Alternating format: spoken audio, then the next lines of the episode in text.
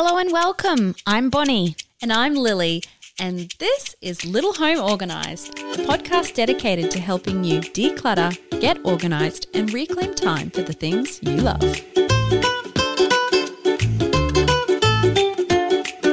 What's the point? I'm eating two minute noodles while I'm studying at uni. Yeah, that was definitely me. I was like, I have Not a penny to Yeah. me. what even is trigonometry? I don't even remember because I haven't used it. Or maybe I have and I just don't realise I have. It's You're only the hill. 30's the hill. You're over it. it's I'm only sharing my age.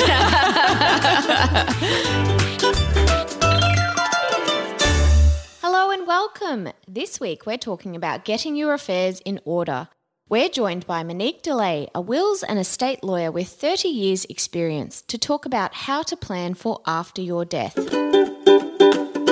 While it may seem a morbid topic, making life easier for your loved ones after you depart is a gift. First things first, let's introduce our guest. So, Monique DeLay is a lawyer and notary public with over 20 years of legal experience in both large and smaller commercial law firms across Australia. In the last 10 years, she has focused her practice on estate planning and estate administration. Monique is also a minimalist at heart, thriving best when her home is organised. Welcome, Monique. Hi, Lily. Hi, Bonnie. Nice to be here. Thanks for having me. You're a woman after my own heart, being a bit of a minimalist. Yeah, I definitely find having a clean space helps me to have a clear head for sure. Yes, I can definitely relate to that. And uh, we are privileged today to be recording, actually, a little bit of insider info here in your home, which we can both attest to is beautifully organised and minimalist. Yes, it absolutely is. It's um, that whole a clear desk is a clear mind thing, and, and I can see that you do that in your practice as a lawyer. Thank you. Yeah, I pride myself in it, but it drives my family crazy. hey, that's all right. We were born We to can- drive our families. yeah, we can relate. aren't we? So, today we wanted to get into the topic of making sure we're prepared when the time comes that we do pass. And I think, I still think at least I'm reasonably young. And it's, You're not that young. It's You're over only- the hill. 30's the hill. You're over it. it's I'm only not sharing my age. It's only since having my son that I actually really started to think about getting my affairs in order mm. because I was like, you know, just being laissez faire about the whole matter, feeling like, oh, if something happened to me, I'm sure, you know, my husband will figure it out. But when I had offspring now, is that a weird, uh, weird word to use? It is, but that's okay. Um, but having my own child now, I was like, you, you really need to be responsible. You need to get these things lined up. But the question is, what do you need to get lined up? What are all the documents and processes you should have in place to make sure that your partner and your kids are cared for when you, you when you're gone? Well, I guess that's why we're here today to talk to Monique because Monique is the lady with the knowledge to be able to shed some light for all of us over the hillers who maybe haven't gotten our affairs quite in order yet. Do you find it is commonplace that people um, actually get quite a way into their life before even looking at getting a will sorted? well, I think statistically, over 50% of Australians don't have a will. Wow. Really? So, what happens in that case if they pass and there's no will? What happens to all their property and possessions? Well, there's legislation in each state in Australia that basically says what happens mm-hmm. to your estate if you have not left a will. So we call them the rules of intestacy or laws of intestacy. So that legislation actually sets out who receives your estate. Also means that someone has to apply to a court to be appointed as administrator because if you haven't got a will, you haven't appointed someone who is specifically their task is to administer the estate. So one, it'll involve a court application, and two, the law will set out what happens to your mm. estate. So, will's a really important document in terms of it's about exercising choice, right? So, Yeah. it's your opportunity to say what you would want to have happen with your hard earned assets. So, where does the public trustees come into the equation then? Mm-hmm. Well, some people might appoint the public trustee as executor under their will. And So- is that usually because they have no family or friends? Yeah, it might be that they don't have anyone that they would entrust or want to put the burden of, of, of that responsibility. So the public trustee offers a service in terms of acting as executor and administrator of the estate. So people have that option.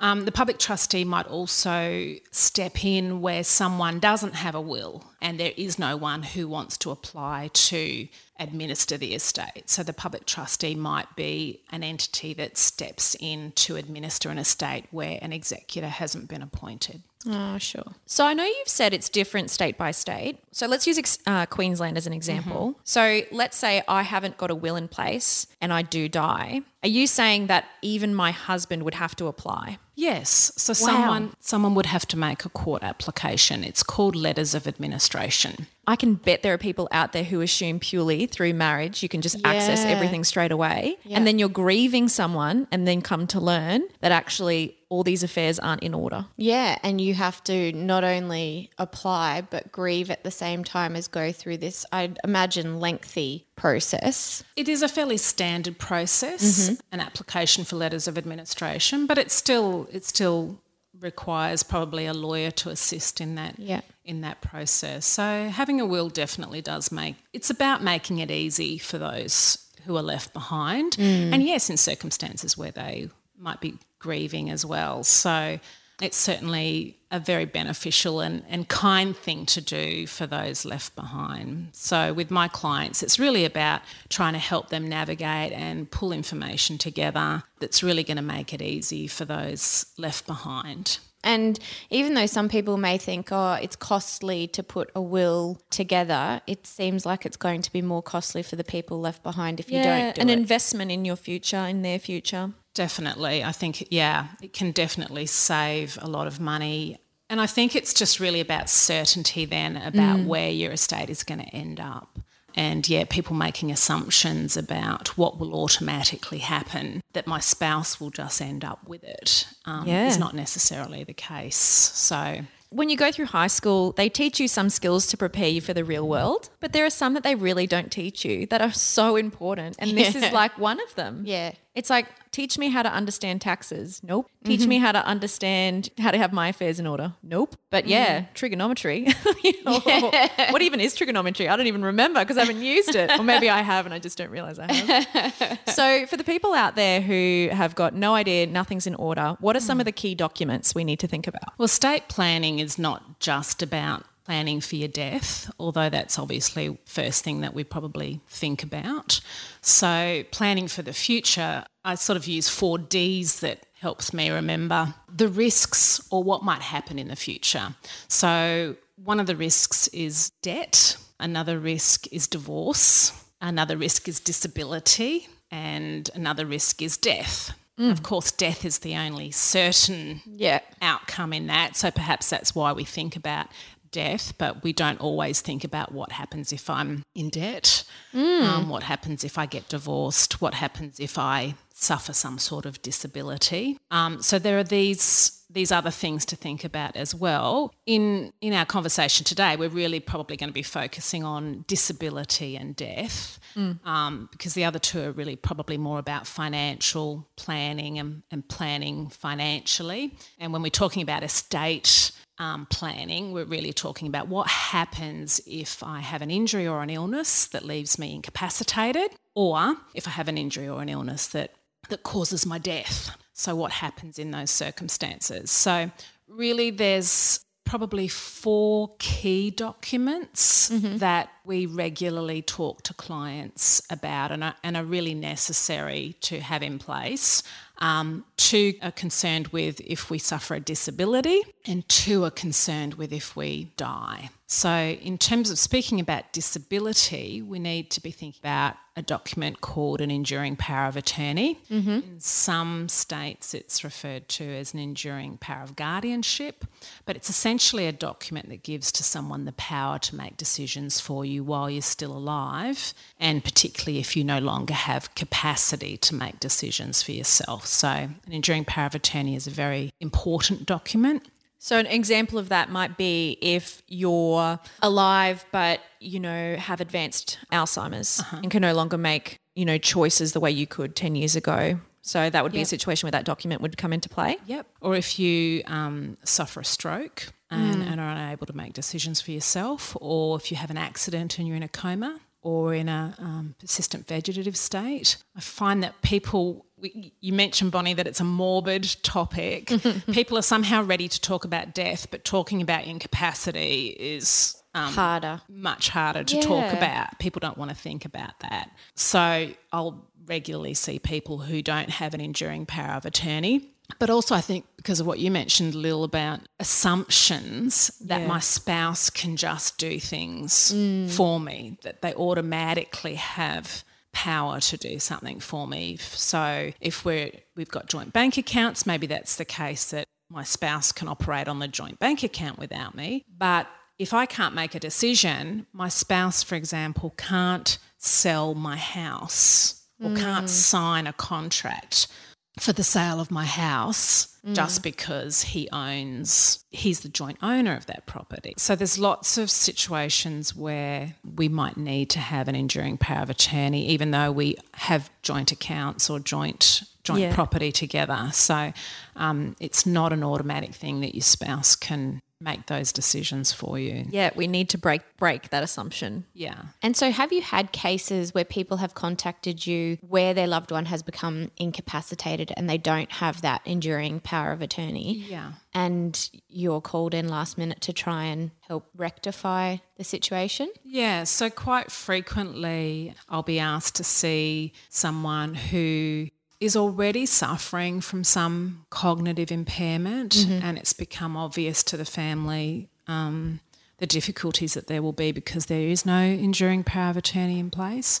That presents a difficulty because you can only make these documents when you have the mental capacity Yeah. to make those documents. So, so there's times where I have to make an assessment about um, a person's capacity and where we might have to be working with doctors to ascertain whether a person does have capacity. So we have to take some very careful steps there. And if the person doesn't have capacity, then an application has to be made to a tribunal for someone to be appointed, either administrator or guardian um, for that person. So it's really important that these things are done Before. yeah, and not wait. And I think for a lot of young people in particular, they tend to think that an enduring power of attorney is an old person's document. Yes. Yeah. Well, I mean, you're describing even being in an accident or having a stroke, and those things can happen to young people. Yeah. yeah. So I think it's um, for young people, the challenge in coming into this space is perhaps one that we think we're invincible Yeah. um, when we're young. What? We're Um, not? But to thinking that I'll, I'll get to that. I'll get to that at some point. It's not a priority now because I'm not sick Yeah. and, and I'm not staring down the barrel of a, a, a journey towards incapacitation or death or Exactly. Yeah. Yeah. But it's just really important to bear in mind that yeah, if you suffer an accident, you you can be left incapacitated. Incapacity is not something that's just reserved for the elderly. no. So um, it's I recommend that all young people have in place a will and an enduring power of attorney. And when is your recommendation for that to happen? Is it as soon as they turn 18? Is it as soon as they get married or have like a lifelong partner? When when do you think people should be doing it? Well, I think when they turn 18 and particularly if there's if there's assets, I think for a lot of young people they think, well, I don't own anything. Mm. So what's the point? I'm eating two minute noodles while I'm studying at uni. Yeah. Yeah. That was definitely me. I was like, I have not a penny to Yeah. me. So, so, so You're- why You're welcome to my candle collection. Yeah. so why bother? But I was involved in an estate where a, a young man, I suppose, um, perhaps thought in those terms, um, didn't own any property, maybe car, a bit of money in the bank, um, and had been studying, but had been working and had worked in various different jobs. And along the way had accumulated a number of superannuation funds and with insurance policies attached to those as well. So, um, no spouse, no children, and thinking nothing in my estate. What's what's the point? Tragically killed in a car accident. And when we administered the estate, there actually ended up being about four hundred thousand dollars in superannuation and life insurance Wow. benefits. Which, because he didn't have a will, a parent had to apply for administration of the estate, and the laws set out how that money was to be divided. But he lost his opportunity to say where he would want that money Yeah. that money to go. Yeah. So, um, so you might think you have nothing, but there might be there yeah, might be you've made a there. you've made a really good point. Insurance there policies. is there is yeah. stuff behind the curtain. Yeah, no, there there hundred percent is. Okay, so you mentioned that's one of the four documents. What's another so, one? So we were talking about in the area of disability Mm. um, or incapacity, enduring power of attorney, and then there's also a document called an advance health directive. So an enduring power of attorney gives to someone the power to make decisions about for you. It can be either your personal health matters or your financial matters or both. And in Queensland, that's just one document. In other states, it's two documents. You have a financial power of attorney and an enduring power of guardianship, which deals with those two types of things. But in Queensland, you can roll it all into one document. So that gives someone the power to make decisions. An advance health directive is a document that gives your attorney specific instructions about what you would or wouldn't want in certain medical circumstances. And mm. it's a document that you complete with your doctor so Okay. that explanations can be given to you. And you then have, again, it's about choice making Yeah. choices and then making it easier for your personal health attorney then to make decisions for you. So it might be if I'm in a coma, if I'm in a the last stages of a terminal illness. So different medical circumstances, it's giving the attorney the directions as to what you would want um, in those circumstances. And when you say attorney, that's the person you've nominated to take That's- care of yes, things. yeah. And is that something we should be doing as young people as well? I think it's a hard thing for a lot of people to do, in my experience. They look at the forms and find it quite overwhelming. Um, you can simply entrust the person that you've appointed as your attorney with those decisions. You can talk about what your wishes might be. If it's too difficult for you to um, get your head around making specific instructions, giving specific directions. So We basically just have to trust that our husbands would make the right call for us if we're in a coma. If that's who you nominate. yeah. I mean, I think he'd be a bit offended if I didn't nominate him. So that's the two documents where we're talking about incapacity. The two documents that we're talking about in relation to death uh, is, of course, your will. We've mentioned that already. And an important document called a, a binding death benefit nomination that specifically deals with what's to happen with your superannuation Oh, okay. So that's not actually included inside your will. It's separate. You can make a nomination in your super fund that the money uh, that your super, superannuation death benefits are paid to your estate. So then it flows into and is tied with your estate. But you can actually nominate beneficiaries um, directly so that those funds go directly to your spouse Yep. if you want them to, or to children. Yep.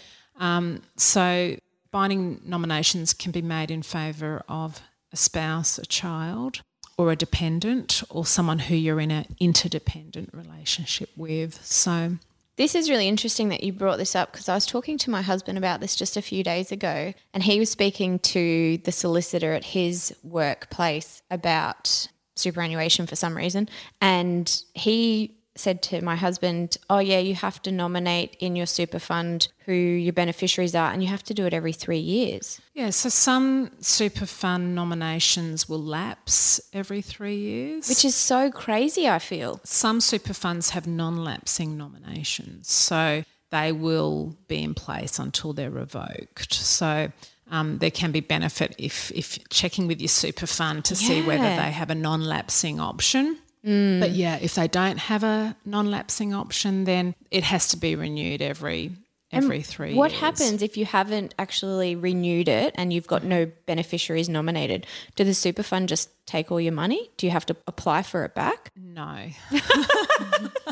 I mean, that's will I be robbed? yeah, like that's what I feel like. All, all of our hard work earning superannuation and the super fund's like, ha ha ha, you didn't nominate anybody, it's No, mine. it won't be lost. It just means that the super fund has a discretion to pay it to one of your one or more of your dependents. So again, when we're talking about dependents, we're talking about spouse or children or someone who's financially dependent upon you mm-hmm. or you're in an interdependent relationship with. So or they can pay it to your dependent. or they can pay it to your estate. Okay. So they have a discretion. So again, as I said at the outset, it's about choice and um, making sure that your assets end up where you want them to go, rather than someone else having a discretion Yep. as to how that where those monies will end up. So binding nomination becomes quite important. So maybe in the case of where you and a spouse have separated or even potentially gone down the road of divorce,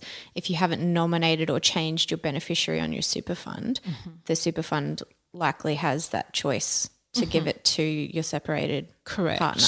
Mm. Correct, yeah. So that's a risk in, in doing that. So always reviewing and updating your documents as your circumstances change is very important. Which is not something you think about at the time because you're just so busy going through that grieving process of life falling apart.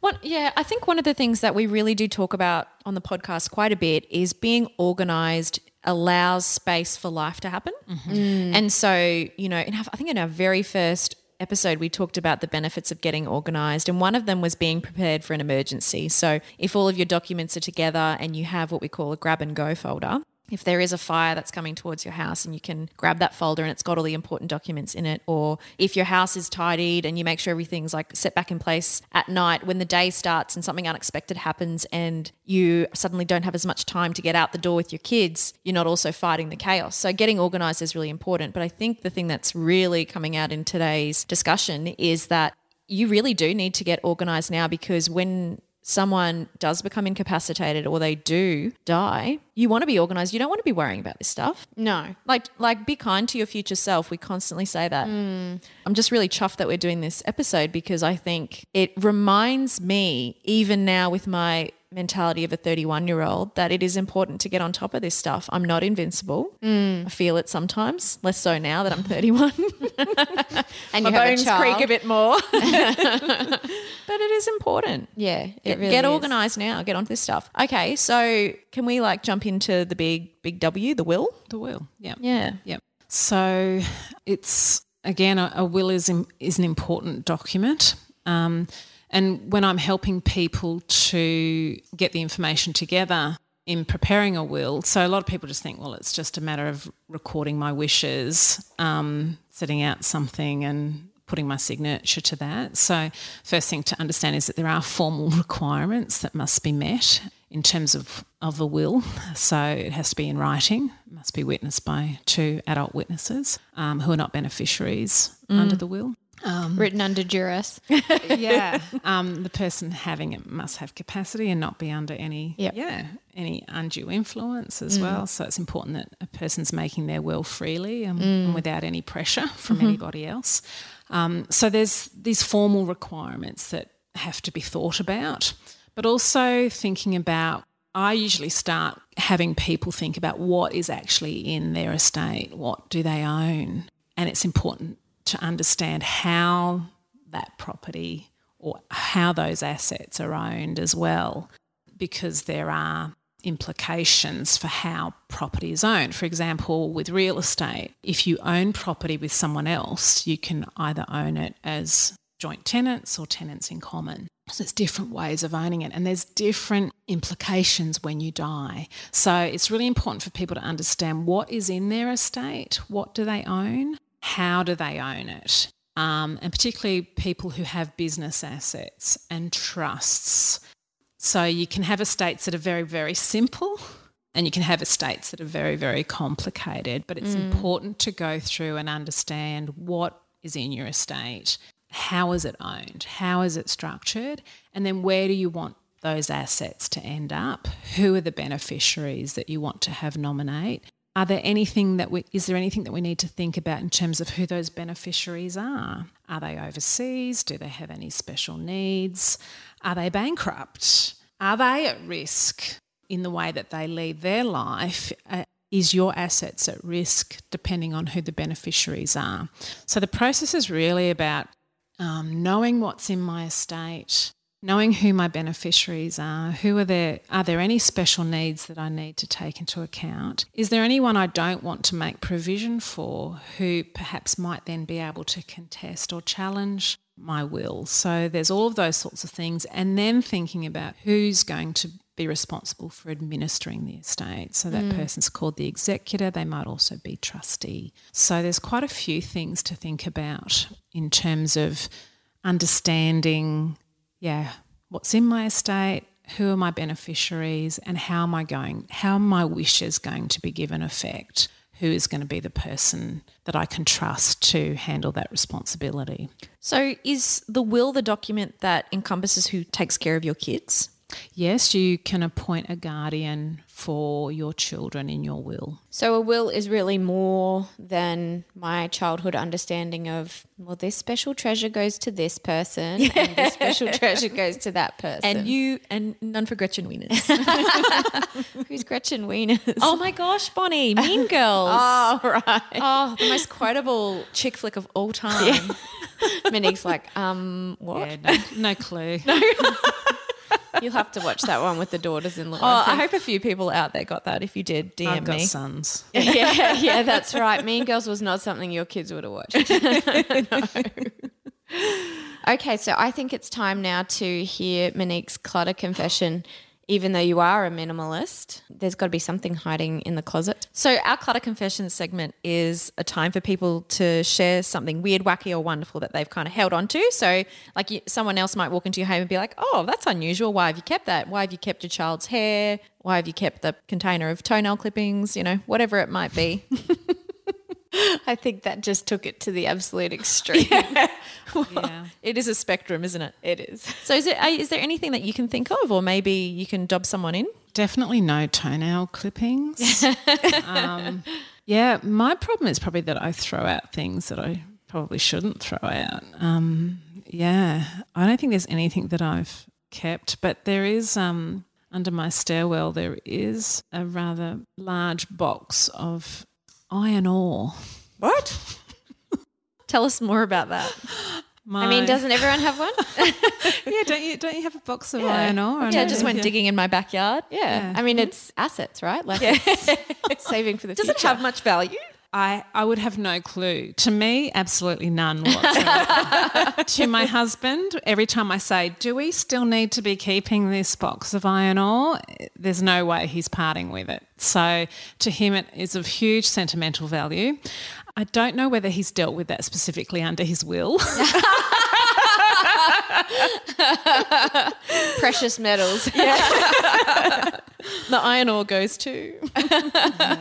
How do you um, disperse that evenly amongst your sons? Yeah. one for you, one for you. Oh, so is how did the iron ore come into his life? He was an engineering surveyor working in the northwest of Western Australia. So it has, I think, some sentimental value for him. For his time there. So is it heavy? Like, how did he Very get it heavy. back? Yeah, I don't know. It was in a suitcase. wow. I mean, because you've got like a 20 kilo limit usually on your flight. So Just- yeah, did he just leave all the clothes He behind was, and he was living there, so he may have had it trucked. I don't know. Oh, can you just imagine? I love it that it's under the stairs though. Like, Yeah. they're like this is the compromise. You can keep this, but It's we're just not going on to tuck dis- it away. It's not on display. it's, it's definitely not on display. so is it in a powder form? Like I've actually never looked at iron ore. No, it looks kind of like yeah, crystalline rock. It's, it's some ah. interesting shapes and colours. You might have to grab a photo of that and throw that up on social media for Yeah, because I'm sure there are heaps of people like me just thinking, all I can think of is red. Black. It's black. Wow. That's so cool. Well, if you have a clutter confession, we would love to hear it. So be sure to sh- send it in. You can just flick us a message to our Facebook page, Little Home Organised, and check us out on all the other socials as well. Um, I have one more question for you, Monique, before we wrap up today. For people who don't know how to access or choose a lawyer, do you have any recommendations on how, if they've not got any of this stuff in place, what should they do to get the ball rolling?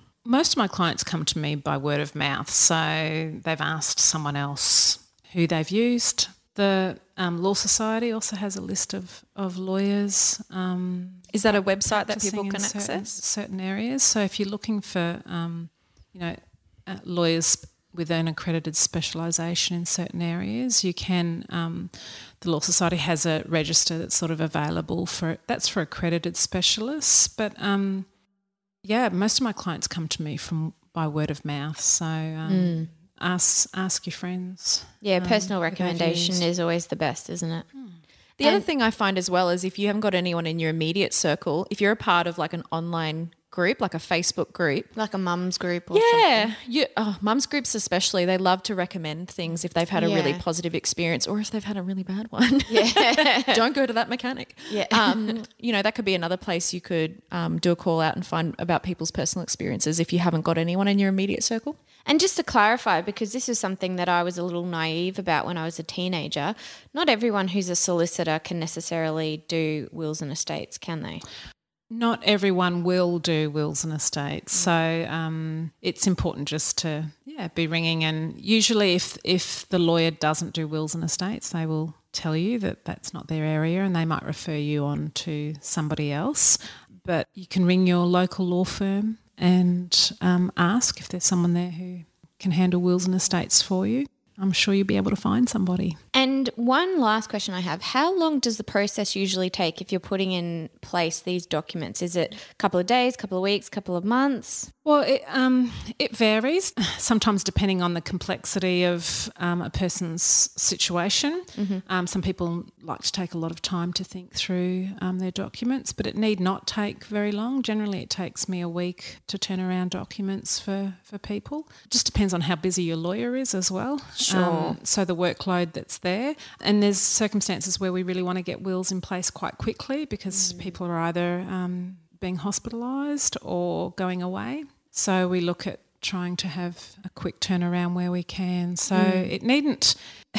While the process might seem a bit overwhelming to start with, I think once people have actually got the ball rolling, um, like most things, once you make a start, it's they usually find, oh, that wasn't as hard as I thought it was going to be. Yeah, it's just that Um, whole. it's having someone to help them navigate those questions, to ask those questions, and, and to help them get organised. So, one thing I should say for people is that pets are not children. So, um, oh, I uh, think you've don't- just offended a whole bunch of our listeners.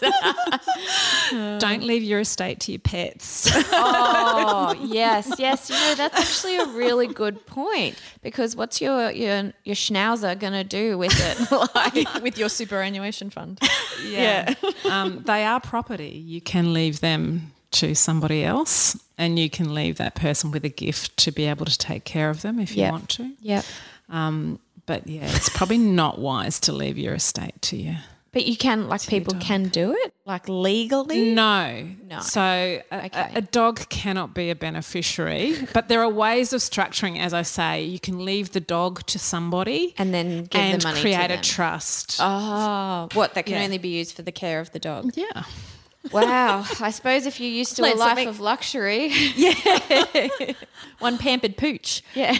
uh, Monique, thank you so much for chatting with us today. I know that even I've learnt a lot. Not that I knew too much to, about this to begin with, but it's been really informative. Thanks for having me.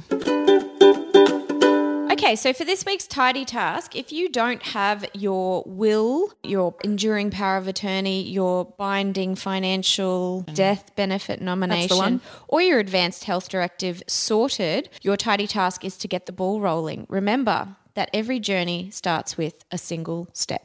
And that's it for this week's episode. Thank you for tuning in, lending us your ears for another week of Little Home Organised. And remember, progress, not perfection. See you later. Bye.